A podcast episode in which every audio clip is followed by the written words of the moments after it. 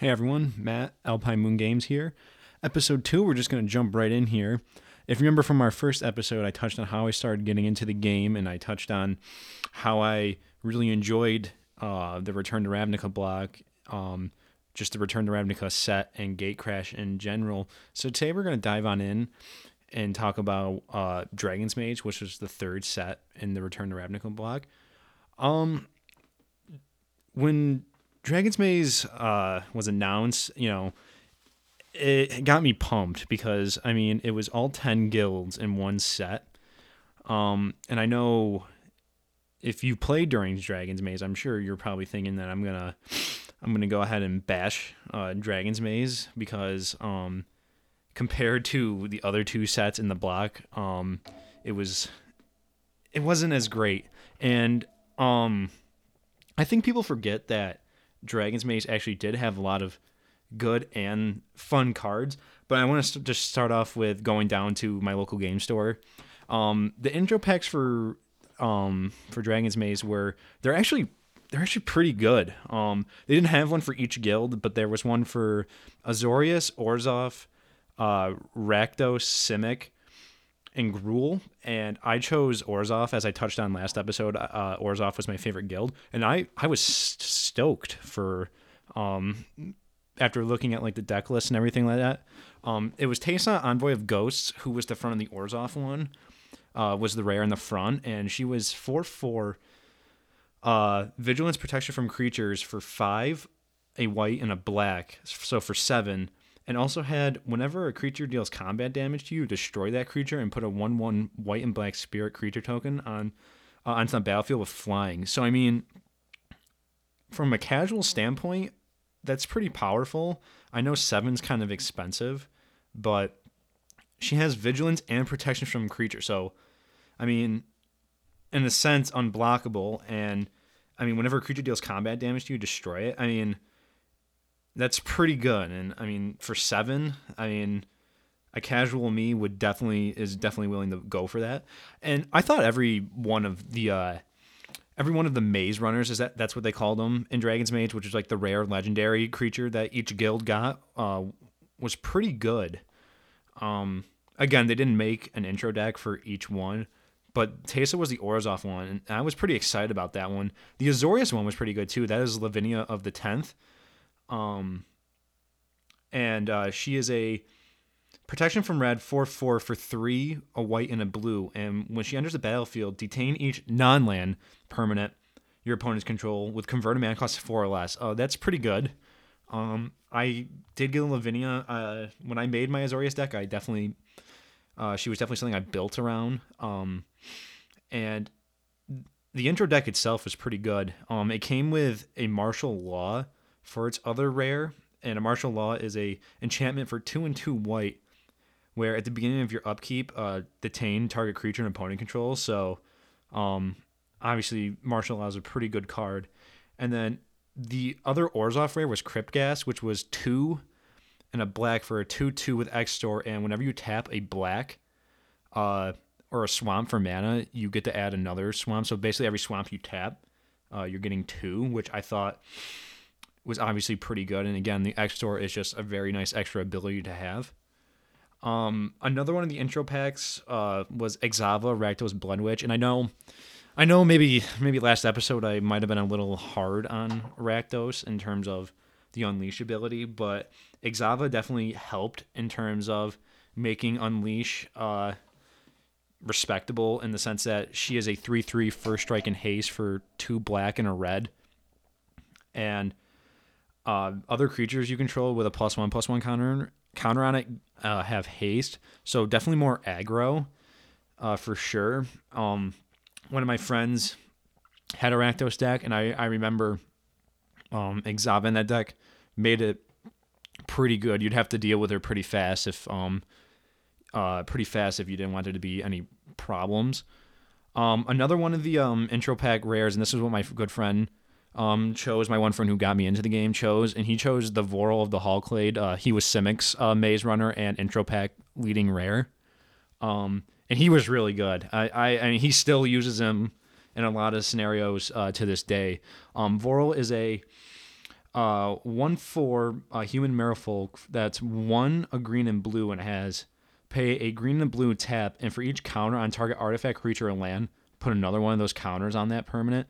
So, I mean, as you can imagine, in a merfolk or in a uh, Simic Evolve deck, um, or any deck that has counters on it, it's just it's counters too. It's not just plus one plus one counters. Um, that's pretty good. And like I said, he's been able to do some pretty wild things um, using Vorel of the Hull Clade. Um, I mean, like I said, I mean, I, I he's gotten a um, he's gotten some creatures that have over uh, you know like 30 counters on it and stuff like that. It's just pretty ridiculous. Um, so I thought Vorel was pretty good. Um, another one of the uh, the Gruul intro pack, like I meant, I know I mentioned it last time, was Ruric Thar the Unbowed. Um, this this boy was six six for four, a red and a green. He has vigilance and reach, has to attack each turn if able, and whenever a player casts a non-creature spell, Ruric Thar deals six damage to that player.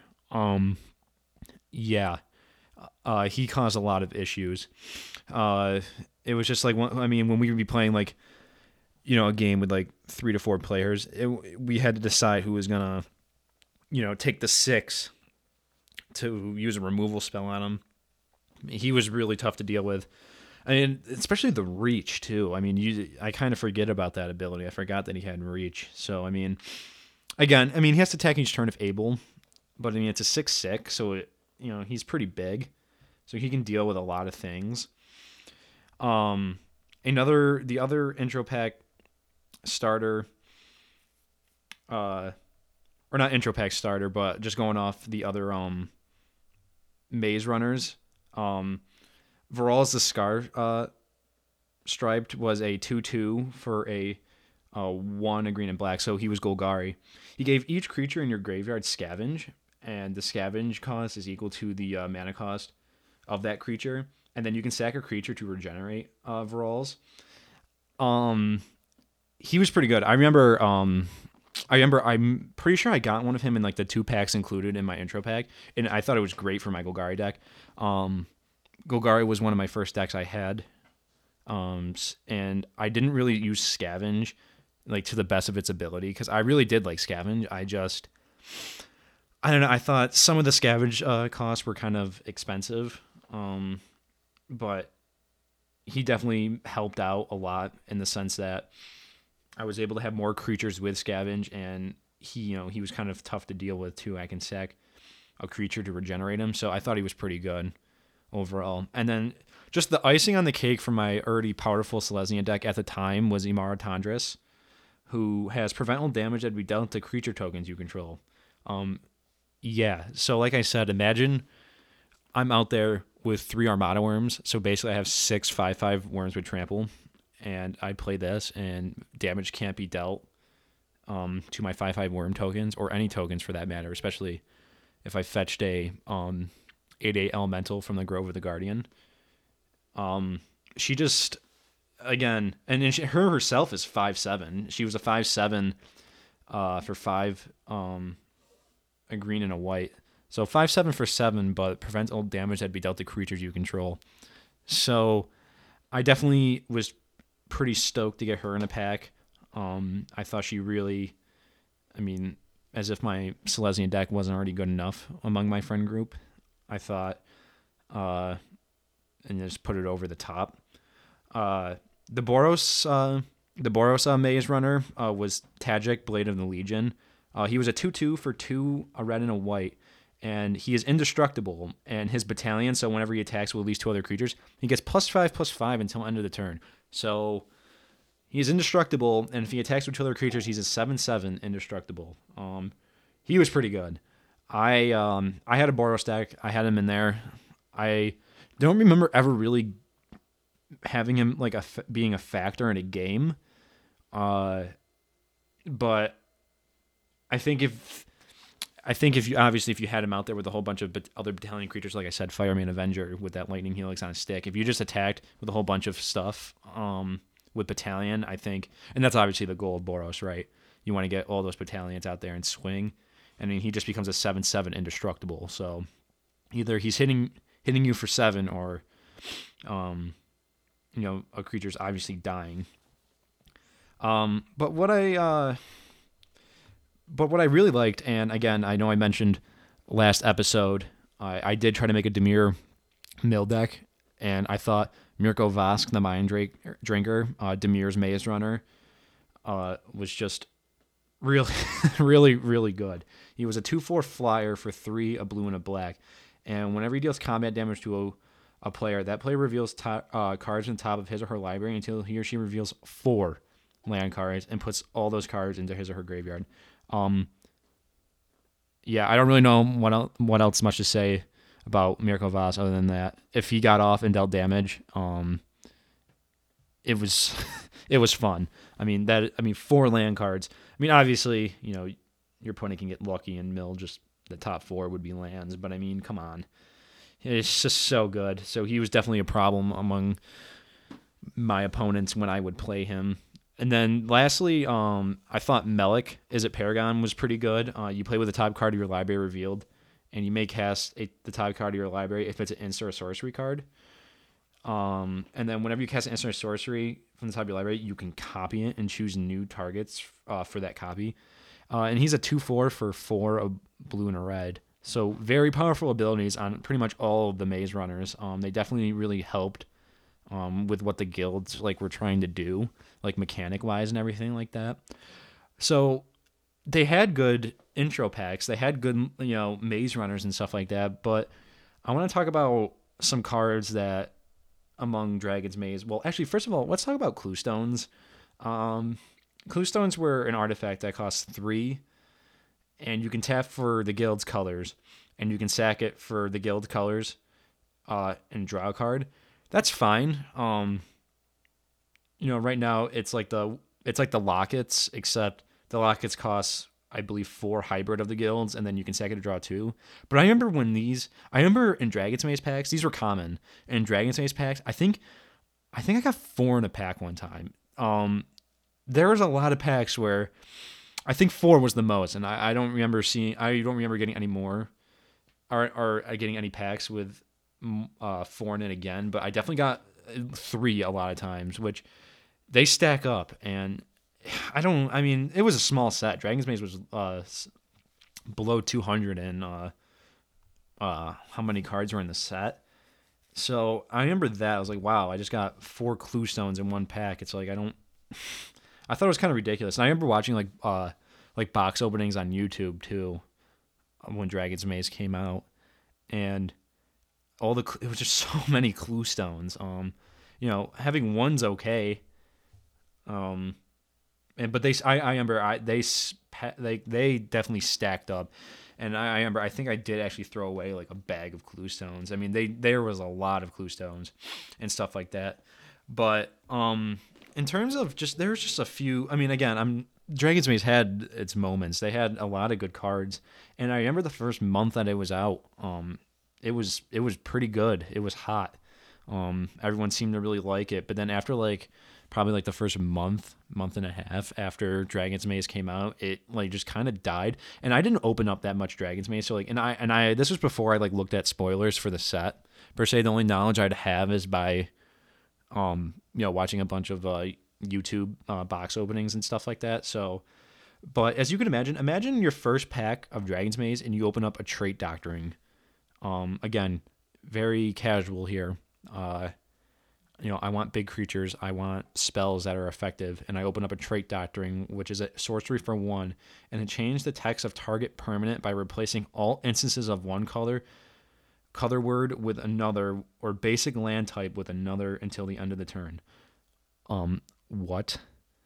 And it took me forever, and it has cipher, and the cipher mechanic, uh, is you may exile this spell and encode it on a creature. So basically, whenever a creature deals combat damage to a player, it does the card that cipher to it. But I remember this card gave me such a hard time. Um, I didn't know what to do with it and stuff like that. I just I was so confused and I opened up a lot of trade data. I never bought like a booster box of uh, Dragon's Maze. Um, clearly, um, I did end up getting a fat pack, but and the funny thing is, I didn't get the fat pack until like probably a year after Dragon's Maze came out, it was just like kind of one of these things, and I'll and I'll I'll get to my Dragon's Maze Fat Pack, but it was like one of these things like it's like oh wow like I really need a Legion's Initiative for my Boros stack. I was like might as well buy a Fat Pack, which is something you should never ever do. But it actually worked out. I actually did get a Legion's Initiative in my Dragon's Maze Fat Pack. But yeah, imagine trait doctoring and then um imagine also the card Possibility Storm, which is just a huge wall of text. Um, it's an enchantment. It's three and two red, so uh, enchantment for five. And whenever a player casts a spell from his or her hand, that player exiles it. Then exiles a card from the top of his or her library until he or she exiles a card that shares a card type with it. That player may cast that card without paying its mana cost. Then she puts all the cards exiled this way at the bottom of his or her library in a random order. Um yeah, I even casually I didn't play this. I know it's not bad, but it's just look at that wall of text. I mean, I don't know, maybe it's just like the immaturity uh, player in me, but yeah, I there was no way I was going to be playing that card. Um, again, it's not total garbage, but um, I opened up a lot of possibility storms too, and it just got to the point where I was like, that's like enough already. Another uh, another rare that I seem to open up a lot of was a renounce the guilds, which is an instant for one in a white where each player sacks a multicolored permanent. Um, situational, but again, I think I think it was fine. It was just like it was one of these things like I could not, ex- and that's what happens with small sets, right? Um, you kind of feel like you're opening up every card, um, or like every rare at least like three times, right? Um, but yeah, you know, and then I one thing I didn't like about Dragon's Maze also were the uh the few split cards. I, I didn't mind like the uncommon ones where it was just the guild's colors. Like one side, say for Orzhov example, one side was white and the other one was black. Like that's fine. But the rare ones where like I'm looking at them right now, the, there was Beck and Call where Beck was Simic colors and Call was Azorius. Um, and Beck uh, Beck was a blue and a green, and whenever a creature enters the battlefield in your turn, uh, you may draw a card. And again, these have fuse, so you can cast these at the same time. Um, and then call was four, a white, and a blue, and you can put four one one white bird creature tokens with flying onto the battlefield. So I guess essentially you're paying eight to draw four cards and get four one one white bird creature tokens with flying, but I didn't think these were worth splashing a lot of. Um, again, like I said, three colors among my friend group um, in our early years was very daring. So um, I just thought they were expensive, and then like just trying to splash them in, uh, like at the time was just not worth it. I know I said I play. Oh, that yeah, uh, Flesh and Blood. I, I mentioned that last episode how I used that in my Golgari deck. Um, Flesh was three, a black and a green, where I can exile a target card from a, a graveyard and put X plus one plus one counters on a creature, where X is the power of the card exiled. So that was that cost five, and then Blood was I can have target creature deal damage equal to its power to target uh, target creature player. That one I I did actually I actually did like that one because, um, yeah, it costs seven, unlike the eight, uh, which I guess one different isn't a difference, but I thought getting counters on it, it worked with scavenge, and then basically it was kind of like creature removal to a degree. It was like fighting, but my creature wouldn't be taking the damage; it just deals its damage directly. So I didn't see. I did like that one, and then I, like I said, I threw in like a rootbound crag and then like a Gruul Guildgate into my Golgari deck. Um, I don't think I ever got this card off. Um, again, it didn't really help to the whole three colors that we were trying to uh, do. Um, so it never really worked. And then that was kind of it. I didn't play. I didn't play breaking or entering. That was like the Rakdos Dimir one where breaking was a black and a was a black and a blue, and you mill someone for eight, and then entering was for a uh, a black and a red and uh, put a creature card from a graveyard onto the battlefield under your control. Uh, it gains haste until end of turn. So, I mean, that one was pretty good, but I mean, that's another eight cost one. And again, my friends and I had to take into account splashing. So, um, I didn't really. I that was one of those things where I did not like getting one of those in my rare slot. Um, you know, there was. I just thought there was a lot of other things I would have preferred to have gotten. Um, and I also like, and this is another thing I liked about Dragon's Maze. They also put there was a chance that you could get a guild gate or a, a shockland in the guild gate's place in the pack. So you you know there was much more added value to that. I think if I remember correctly, I think I think in a box of Dragon's Maze, I think the average was two guild uh, shocklands in a box. So at the time, I mean that definitely helped the value of it. Um, I got a watery grave in my uh in my fat pack. So and at the time that basically paid for like three fourths of it, if not almost all of it. So uh it was nice. And obviously if you've played during Dragon's Maze and stuff like that, obviously there's Voice of Resurgence. Um you know, there was Voice of Resurgence. That was a big one. Um that saw a lot of competitive play. And I remember as soon as I got a Voice of Resurgence in the pack, and again, this wasn't until like a year or almost a year after Dragon's Maze came out, I was done. I mean, I, I used a lot of my Ravnica decks um, until almost, I mean, probably like three years. I mean, I, my Orzhov deck saw a lot of mileage and stuff like that. But I remember as soon as I opened up a Voice of Resurgence, I was like, I'm done. Um, and for those of you who don't know, Voice of Resurgence is a 2 2 for a green and a white. And whenever an opponent casts a spell during your turn or when Voice of Resurgence dies, you put a green and white elemental creature token onto the battlefield. Um, with this power, this creature's power and toughness are equal to the number of creatures you control. Um, yeah, bonkers card. Um, probably it was probably like really the only heavy hitter of Dragon's Maze like, in terms of financial value. Um, and Dragon's Maze had a lot of like you know nice five dollar, you know four dollar cards and stuff like that. But voice that was like the big, um, that was the big boy and in Dragon's Maze, and I was I was really happy to get one of those, um, in my pack. Um, just looking along here, I remember um I really wanted Legion's Initiative, and I like I said I got one of those in my uh Dragon's Maze Fat Pack when I finally decided to get one. Um, and Legion's Initiative is an enchantment for a red and a white gives your red creatures plus one plus zero and gives your white creatures plus zero plus one. And you can pay a red and a white to exile it and then flicker your creatures. And then at the beginning of your next end step, you return them to the battlefield. So it's a good way to buff your creatures and give them better defense and then also avoid a board wipe. Uh, I do run this now in a Jeskai um, in my Narset commander deck.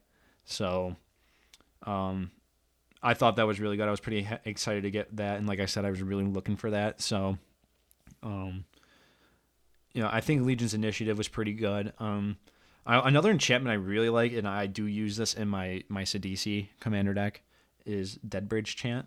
Uh, this is a Golgari enchantment for four, a black and a green, and when there's a battlefield, you put the top ten uh, into your uh, library, into your graveyard, and then at the beginning of your upkeep, choose a card at random in your graveyard. If it's a creature, put onto the battlefield. Otherwise, put it into your hand. I mean, wow. I mean, that's just a good card. Um, especially, um, you know, if you have that, say, uh, say, uh, you know, you do that, you funnel like the 10 cards into your graveyard, and then you have a Varolz out there. I mean, that's just scavenge fuel. Um, you know, it's selecting at random, so you just shuffle that up, and then again, if it's a creature, you just put it onto the battlefield. So that was a very powerful enchantment. Uh, that went right into my Golgari deck. And like I said, now it's in my Sidisi deck, which is pretty good um, overall. So, I mean, Dragon's Maze had, I don't know, it was just like one of these things. It was like, oh, it's like, I really want to get some Dragon's Maze because there is good stuff, but it's like, oh my lord, it's like, am I going to open up a trait doctoring or a possibility storm or even a Skylasher? I'm not hating on Skylasher, but it's a rare that's a two-two, um, for a, uh, for one and a green, uh, that has reach and protection from blue. I mean, yeah, a two-two with reach, protection from blue can't be countered but like again, and this is strictly again, remember this is strictly casual. Um, but yeah, that doesn't do it for me. Um, I just I, I opened up a couple of Skylashers and I don't remember ever playing them. I just felt like there was better things to be played. I mean, obviously the protection from blue is good because a lot. I mean, blue has a lot of flyers and stuff like that, but you know, it's just like one of these things. It's like, oh, it's like I, I could have gotten pretty much any other thing except for Trait Doctoring and Possibility Storm, and I would have been pretty happy and stuff like that. But I remember a card, and I again, I think I had a couple of these.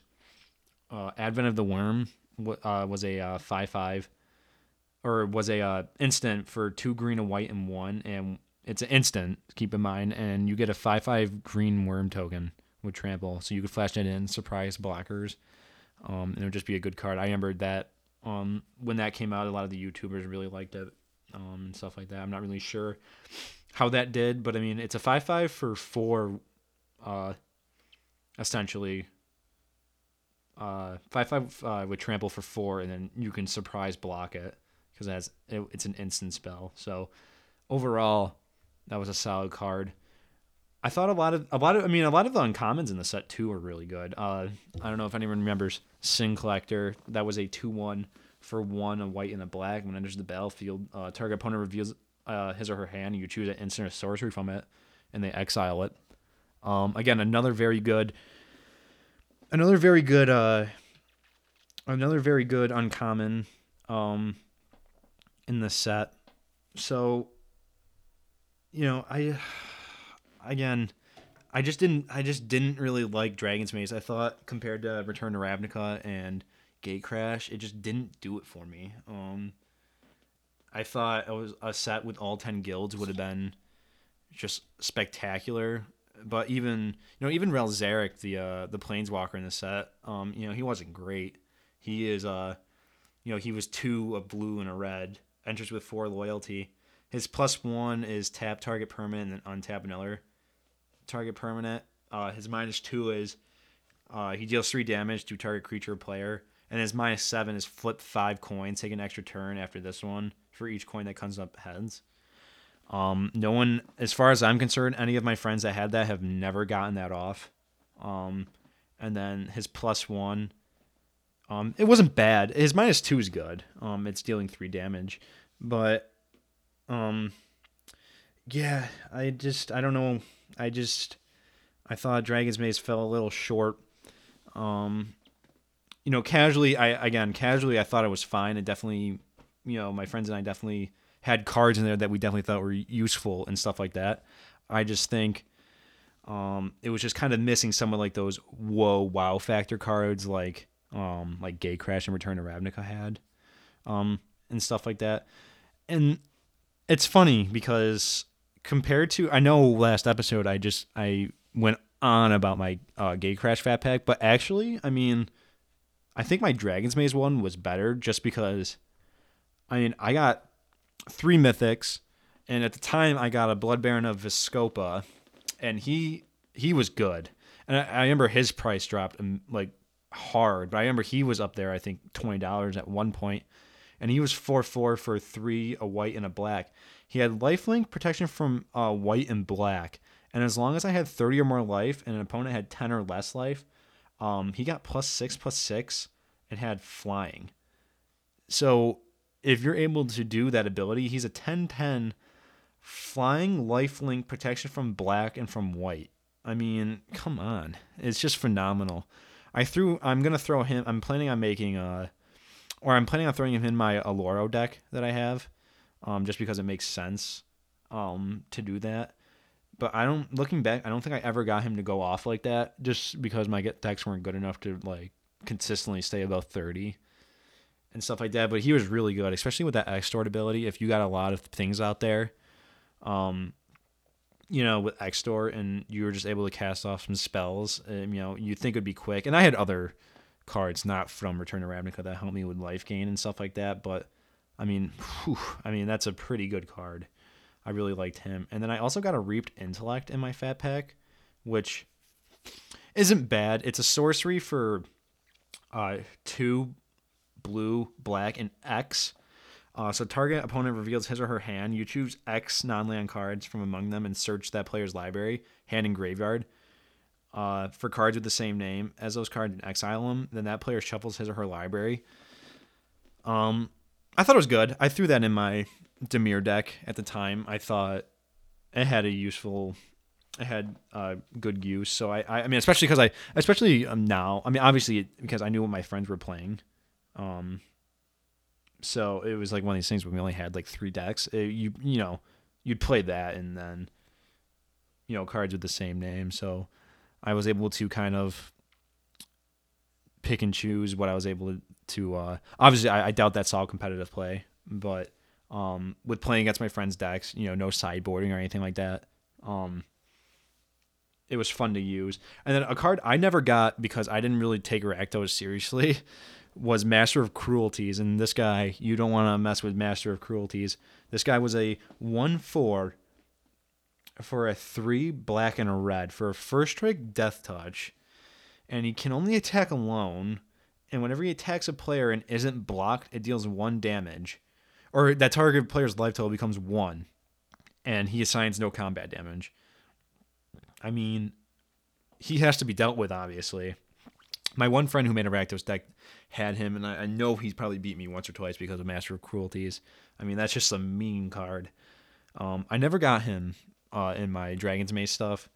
So, but I mean, again, that's just a good card um, for the set and casually. So, you know, it, I think it was a combination of just like a lot of like just mediocre rares and then just the whole bunch of cluestones and then stuff like that and then those those go, uh, the rare split cards with the different guilds it just didn't really help dragon's maze overall um you know i didn't come to make any new decks because like i already said i already had most of my stuff already made up just from return to ravnica and Gatecrash. so yeah i and i remember uh again when I got my I think fat packs were generally like thirty five dollars. I remember when I bought my Dragon's Maze one, I think it was 20 28 dollars. So I mean, I think I still made my money back. I mean, again, that watery grave definitely definitely helped things out, and I thought it was nice that uh you, they still were able you were still able to get a shockland possibility in those packs and all that. And I and I just thought it was funny that the mythic Maze's End where it enters the battlefield tapped and you can add a colorless, but you return Maze's End to your hand. You can pay three tap to return to your hand and search your library for a gate and put it onto the battlefield, then shuffle the library. And then if you control 10 or more gates with different names, you win the game. That's definitely been played around with. Uh, I don't think any of my friends ever got one, um, but I wouldn't be surprised if, if we did, someone would try to work around that. So overall, um, I think just compared to just compared to uh, you know Return to Ravnica and Gatecrash, you know, and then a set that had all ten guilds in it. Um, we were just kind of expecting it to be like wow, and instead it was kind of just like a whole bunch of like meh commons. You know, obviously, again, they had their cards. You know, they had good stuff. I mean, everyone knows Voice of Resurgence and stuff like that. But then just the rat, just most of the set was just kind of like, what am I supposed to do with this card? and stuff like that. I don't think a lot of the cards in the set, other than Voice of Resurgence, saw any form of competitive play, which I didn't worry about at the time, but it's just something to think back on and be like, huh, uh, you're right. Not a lot of cards did see competitive play from Gay Gatecrash. But, you know, I, I joke around with my friends and I always say that, I always say that Dragon's Maze was just awful and stuff like that. But you know, there's definitely arguments uh, for people liking it, and and it's fine if you like it. Um, you know, I can see why you'd like it. it. It's fun. You know, you can draft with it and stuff like that. But uh, again, I just I was coming f- starting basically a gay Gatecrash, and then having a set where all ten guilds were able to uh, we're all we're all in one set. Um, I don't know. I was just kind of expecting more. So that's going to put an end to this one, guys. Um, thanks for listening in. Uh, we're now available. This podcast is now available on Spotify and the Google uh, Google Podcasts. So you know we're growing. Um, next week, I think I'm going to begin uh, the Theros block. So it should be very exciting uh, stuff for next week. I'll touch on my initial thoughts and obviously what decks I was looking to play and intro packs and everything like that. So uh, thanks for uh, tuning in and make sure you follow uh, the podcast on Twitter at Moon Alpine. Uh, appreciate you guys. Have a good one.